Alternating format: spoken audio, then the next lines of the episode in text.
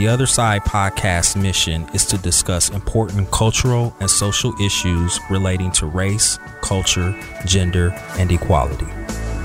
Welcome. Thanks for joining us again for another episode of the Other Side Podcast. I'm Scot Kirk here with Lucas Sullivan. And today we will be talking to Jordan Johnson, who's a senior at Pickerington North High School. Welcome, Jordan. Thanks, guys. Thanks for having me. Yeah, thanks for giving us your time. We first came across Jordan in the newspaper, actually. She uh, made some headlines, although I, I, don't think you really expected to, but you made yeah. she made some headlines with a Black History Month program. And Jordan, can you kind of uh, briefly tell us like what you did and kind of how things got a little, I guess, how you ended up kind of in the news?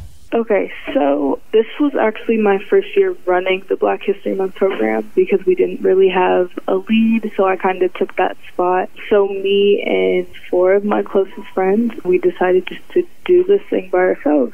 So started planning in October. February came around, and it's the day of the program. The program went exceptionally well for the school. Everybody loved it. And, and Jordan, so Jordan this program is an assembly? Yeah, so okay. it's an assembly during the school day. We have two, one for the freshmen and juniors and the other for the sophomores and seniors. Okay. Um, so you don't have to come to the assembly, of course, but you can like sit in commons, but most people just choose to come anyway. So, you know, we did the program and it was, you know, received really well and then we did it on a Thursday. It's like Saturday by time I hear about some of the parents in Pickerington saying some really harsh things about our program that I didn't really expect. What did the program consist of? Like, what did you guys do during the presentation? All right. So, yeah, I can take you through the program.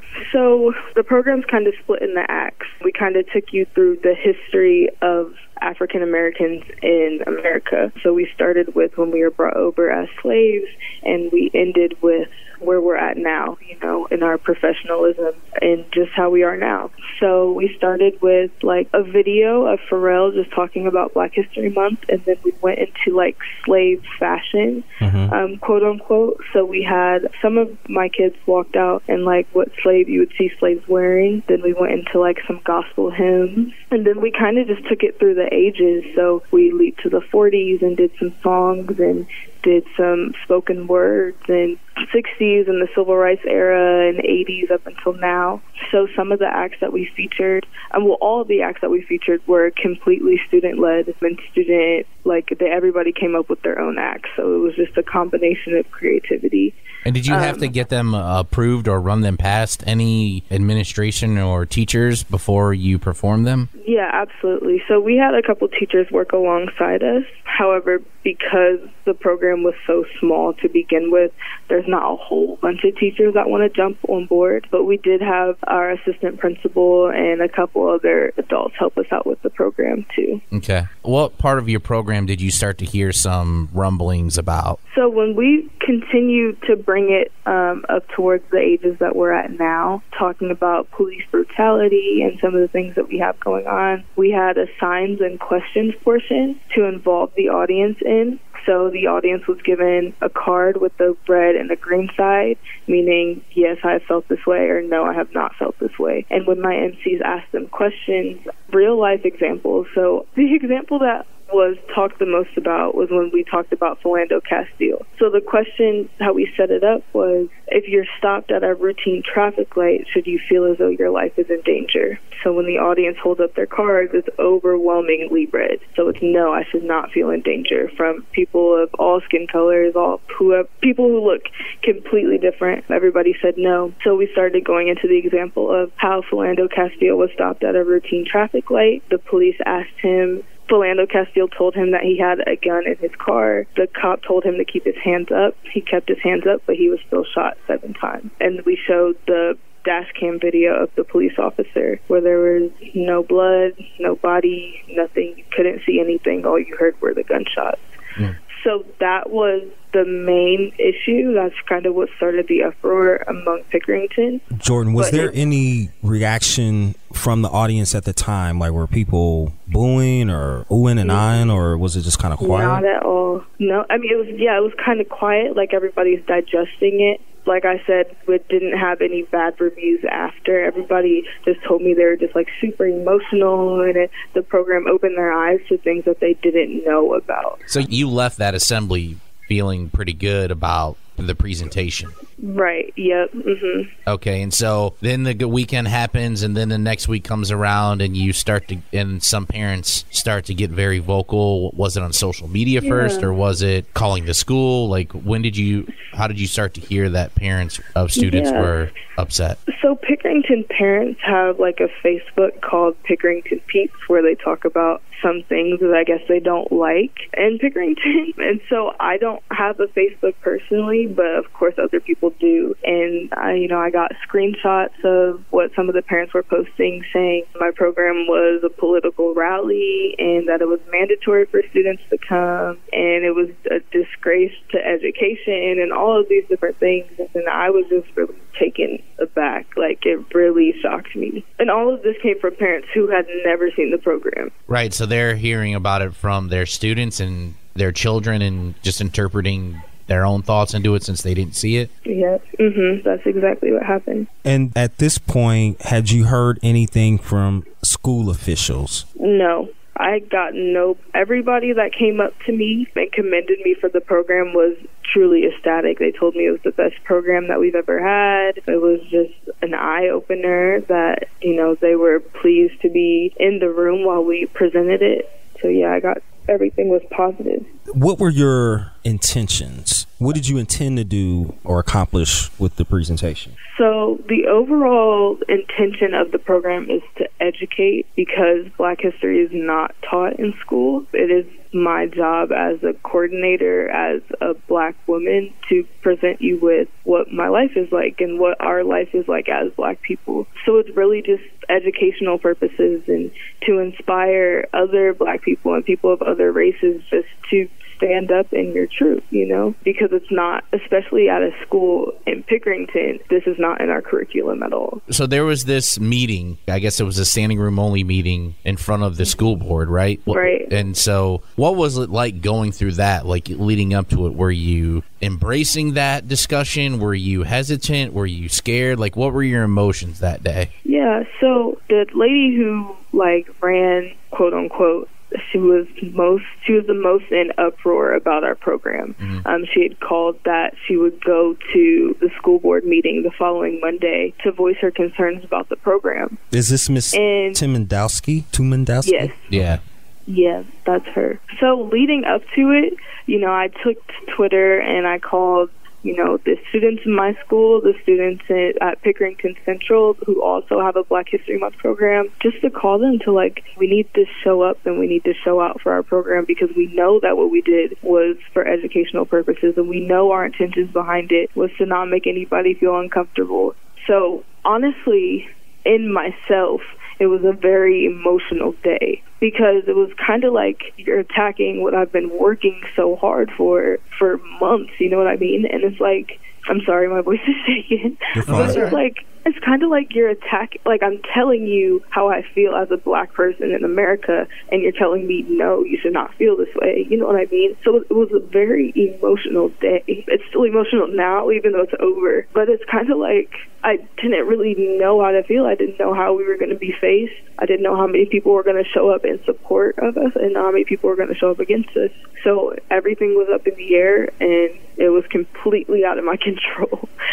The woman that you were speaking about, Miss Becky Timendowski, she was mm-hmm. actually quoted in a story they ran in a dispatch. And this is basically her response to to the program. She says, quote, but denigrating police crosses a line, especially in a school-wide assembly. When politics and history are conflated, it only serves to divide people. Mm-hmm. Jordan, what's your response to that? I think she looked at the wrong side of what we were showing in the program. We never said anything like degrading police. We never said anything bashing the police. We simply said black people, as just being black people, are killed by the police more, and that's a fact that you should not ignore. Um, that's something that's blatantly obvious. And when we bring, first of all, one example to light, and it causes so much uproar, you have to understand that the uproar is only because we're stating facts. You know what I mean? So I think that happens a lot when we try and tell other people that don't know how we feel. They look at the other side as just to kind of like bash what we're saying, and that you're missing the point. You're missing what we're trying to say in our genuineness. Now, I know you're pressed for time and you're in classes right now, so thanks for giving us your time today. But Yeah. what happened? Did anything happen of significance since that meeting? Did you have conversations? Did administration? Did you hear from administration? Was any new policies enacted? Like, what was, I guess, the fallout from all of it? Honestly, nothing at all. So just kind of some uproar, and that was it. And it died out. Yep. How's this affected the relations between students? I mean, has there been any racial tension, or or has it helped in that regard? Oh, it's absolutely helped because we one of our main purposes of the program is to open the door for communication. We want to let you know that we want to talk to you about these things so that we can help to educate you because we know that you're not learning these things. So I've had several students that I've never met before just come up to me and just want to talk about some of the things we showed in the program and like ask why there was so much uproar and told me how much they loved the program and honestly after the program people tell me that they've walked with their head higher. People who aren't even black people just tell me they walk with so much more confidence because of our program. So honestly, I feel like a burden has been lifted off of our shoulders here at the school and barriers have been broken down for communication. That is interesting to hear because on their website, the district publishes its demographics and it says it's about 60% white, about mm-hmm. 25% black. So there are students there who probably need to have a voice who aren't in the majority. And so mm-hmm. giving them that voice. And i wonder did your parents talk to you about that? About you know using your voice speaking your voice? I mean how did you deal oh, with it personally as you were going through it? You know, my parents have raised me to be very strong in my opinion and to not hold back when I know what I'm doing is right. So they've backed me the whole way. My family and my friends have supported me, just told me just to speak my truth pretty much because everything that I'm doing is for a positive reason. You know what I mean? So they've supported me every step of the way. Sometimes I've, have had a louder voice than me and just had to remind them that, yeah, it's my program too. Well, I mean, from our side, we dedicate this podcast to giving people like you a voice Right. when they try to be drowned out or not heard from to discuss these issues. And hopefully, we keep hearing your voice. And I mm-hmm. hope that I don't know how you feel about it, but hopefully, this has only emboldened you to to continue the cause. I guess. Oh yeah, absolutely. No, I will not back down. You'll hear about me more and more. Okay. Well, thanks again, Jordan, for taking time out of your day. We really appreciate it, and um, hopefully, this brings a little more clarity to the issue. Yeah. and you know, keep up your activism. Um, Now get back to class and get Yeah. good grades. Thank you so much, guys. Thanks for having me. Have a great day. Hey. Thank you. You too. Thanks. Yeah, so to put a little nice bow on this story with Jordan, and we appreciate again her talking with us, but at her high school prom, she was named prom queen, according to her That's awesome. her tweets and her friends' tweets from that event. So, you know, you could tell that Jordan that that situation rocked her a little bit. Yeah. And I'm sure it changed her, Yeah. as you could hear in her talk. So at least you know it's. I'm sure she wouldn't change it, but at least she had a nice ending to her high school year. Right. And I think it also shows that clearly the students still have goodwill towards her because Sure. she still got nominated prom queen. So Right. that's a good thing. All, So all around. congrats to Jordan. Yeah, congrats to you, Jordan.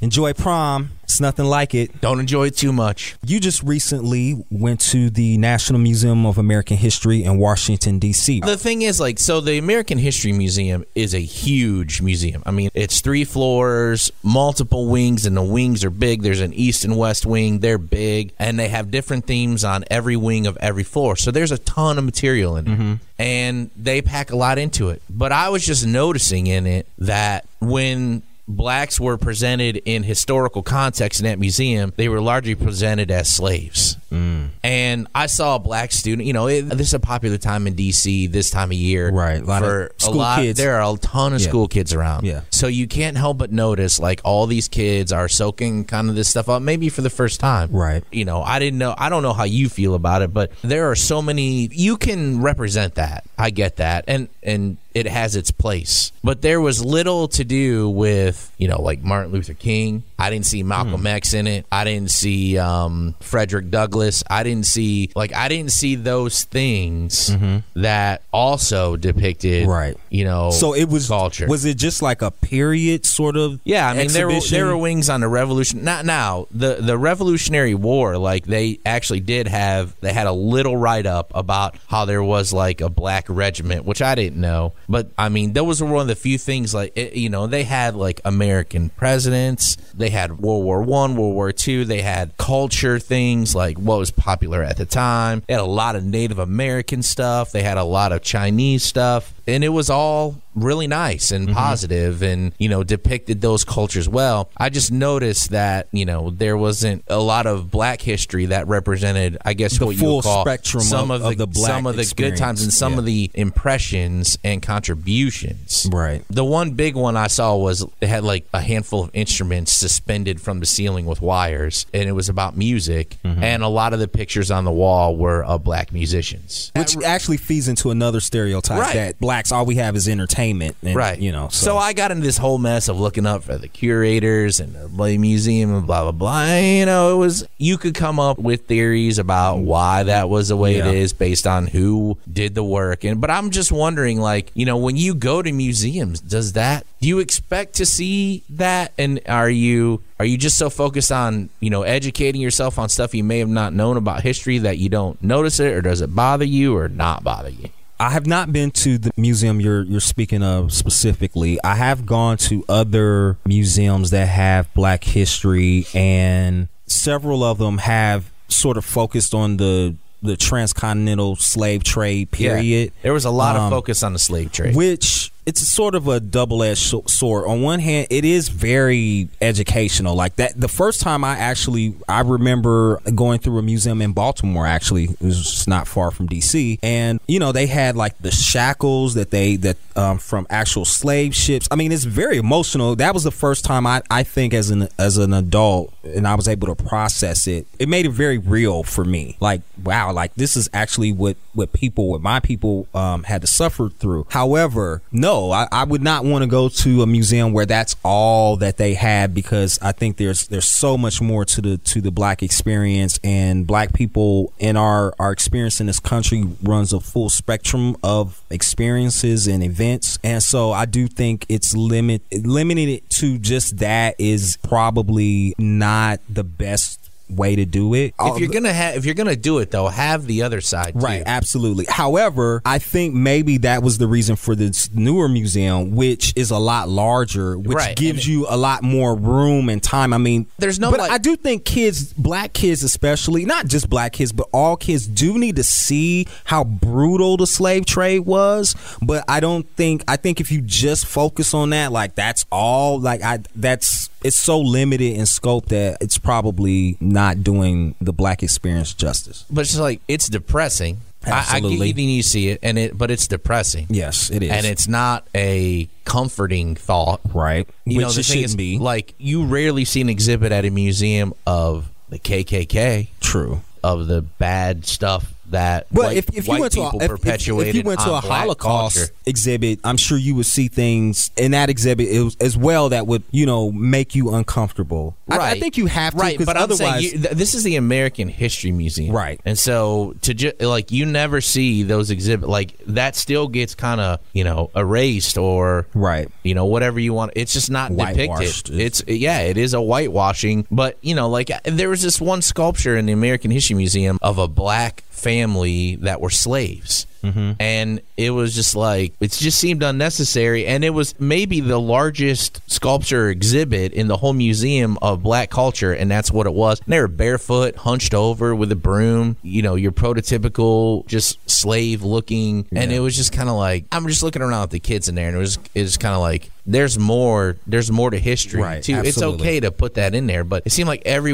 in every little exhibit there were just like these these kind of like brush strokes of slaves and servitude and and I get it that it's it's part of the history, but you don't see it depicted on kind of the white side of the aisle a little bit with what the KKK did, with what legislators did at the time, you know, all that stuff that could be depicted and like you said it's it's kind of whitewashed, but they don't whitewash slavery. Right, absolutely. Well, I mean that's that's very common. I mean, well, first of all, I don't know the curator of the museum. I don't know who developed the ex- the exhibition, but you know, it probably was developed through their own perspective and their own bias. Sure. And to be honest, you know, it probably was done a long time ago, and so that's at the time that the exhibit was set up. That probably was what they thought was the best way to portray the black experience. The good thing is, I think, is that now you have other alternatives that Yeah, probably give a better depiction of it. I'm not telling people don't go to that museum, but I think if it would probably be good if you certainly visited the newer museum because I think it's it's much more comprehensive. But yeah, man, I mean, I'm glad those kids saw it, but I just hope that they took them to some I other. hope they went to the museum uh, across the yeah, street. Absolutely. And that goes for, you know, anything. I mean, a lot of times I think when you have a white person sort of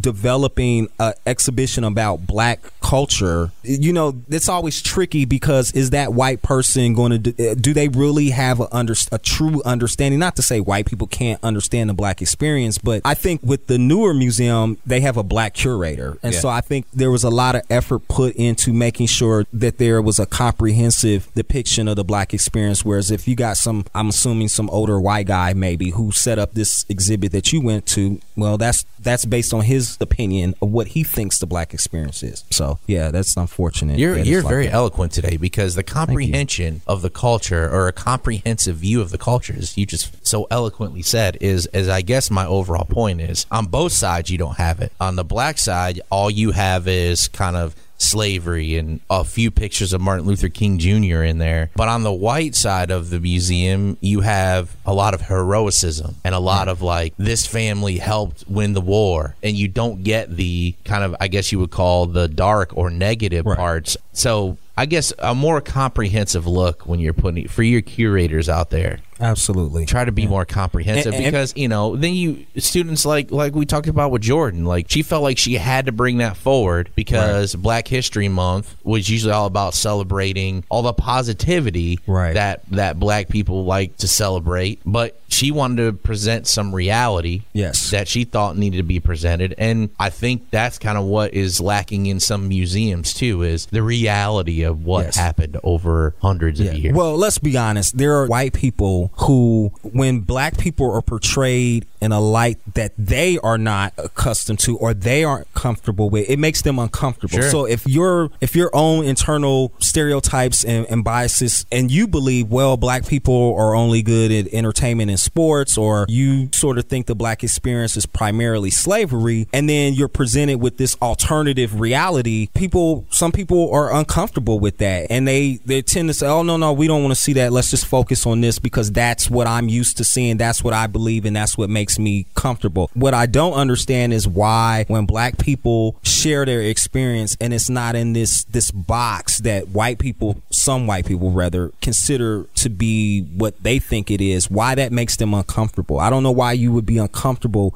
with the truth, right? Sure. I mean, all of our cultures, white, black, Asian, Hispanic, whatever, all of all cultures in history have parts of our history that are dark and people have done terrible Right. things and you may not be proud of it. It is what it is and you have to you have to be honest about that and you can't just depict one group's negative aspects and then, you know, sort of play down your own or focus on one group's, you know, struggles and sort of, you know, gloss over your own. I, I, I mean, if you're going to have an exhibit and it's supposed to be historically accurate, then it should be accurate all the way around and not just you pick and choose the things that you want to highlight. Right, and I just think it's more important to have it in a place that is your American History Museum. Absolutely. Thanks again for joining us. Don't forget, we love to hear from our listeners. Hey, you guys, send us ideas. If you got ideas for show topics, you know, send them to me. Send it to Lucas. We we love to have your ideas. Also, if you have you know ideas for guests, send them to us. You can always contact us through our Facebook page at Facebook slash group slash Other Side Podcast, or you can always hit us up on Twitter at Other Side underscore pod,